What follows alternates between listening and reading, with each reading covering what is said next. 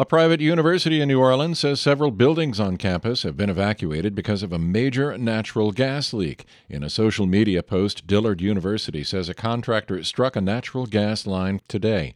The university says New Orleans firefighters and workers from the Entergy Utility Company have responded. There have not been any reports of injuries. It was not immediately clear how many people were evacuated. Dillard is a 150 year old historically black university in New Orleans' Gentilly neighborhood. Governor John Bel Edwards' administration is unveiling a multi billion dollar Louisiana budget proposal to lawmakers. Today's planned release of the Democratic governor's spending recommendations for the financial year that starts July 1st will kick off months of budget negotiations between Edwards and the majority GOP legislature. Edwards' recommendations will propose boosting education financing and using money that isn't yet available to spend under the law.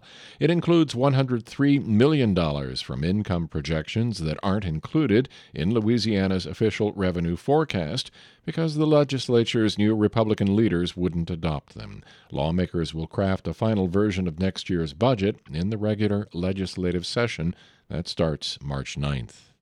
Governor John Bel Edwards is suing Louisiana State Treasurer for blocking a $25 million fund transfer the governor and lawmakers earmarked for state operating expenses. The Democratic governor is asking a judge to declare Republican State Treasurer John Schroder's actions illegal. Schroder has refused to shift the $25 million from Louisiana's unclaimed property account this budget year, and he blocked a $15 million transfer last year. The fund includes unclaimed money Louisiana collects from things such as old savings accounts, payroll checks, and utility deposits on behalf of residents.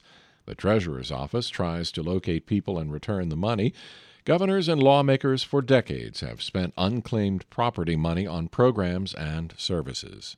Louisiana Governor John Bel Edwards is in Washington for a weekend meeting with the nation's governors. Edwards headed up to the U.S. Capitol Thursday evening for the National Governors Association winter meeting.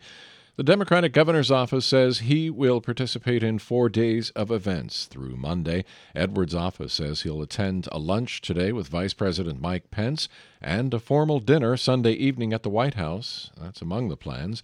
The National Governors Association meeting also includes discussions about infrastructure and public health and events with Secretary of State Mike Pompeo and U.S. House Speaker Nancy Pelosi. Edwards returns to Louisiana on Monday night.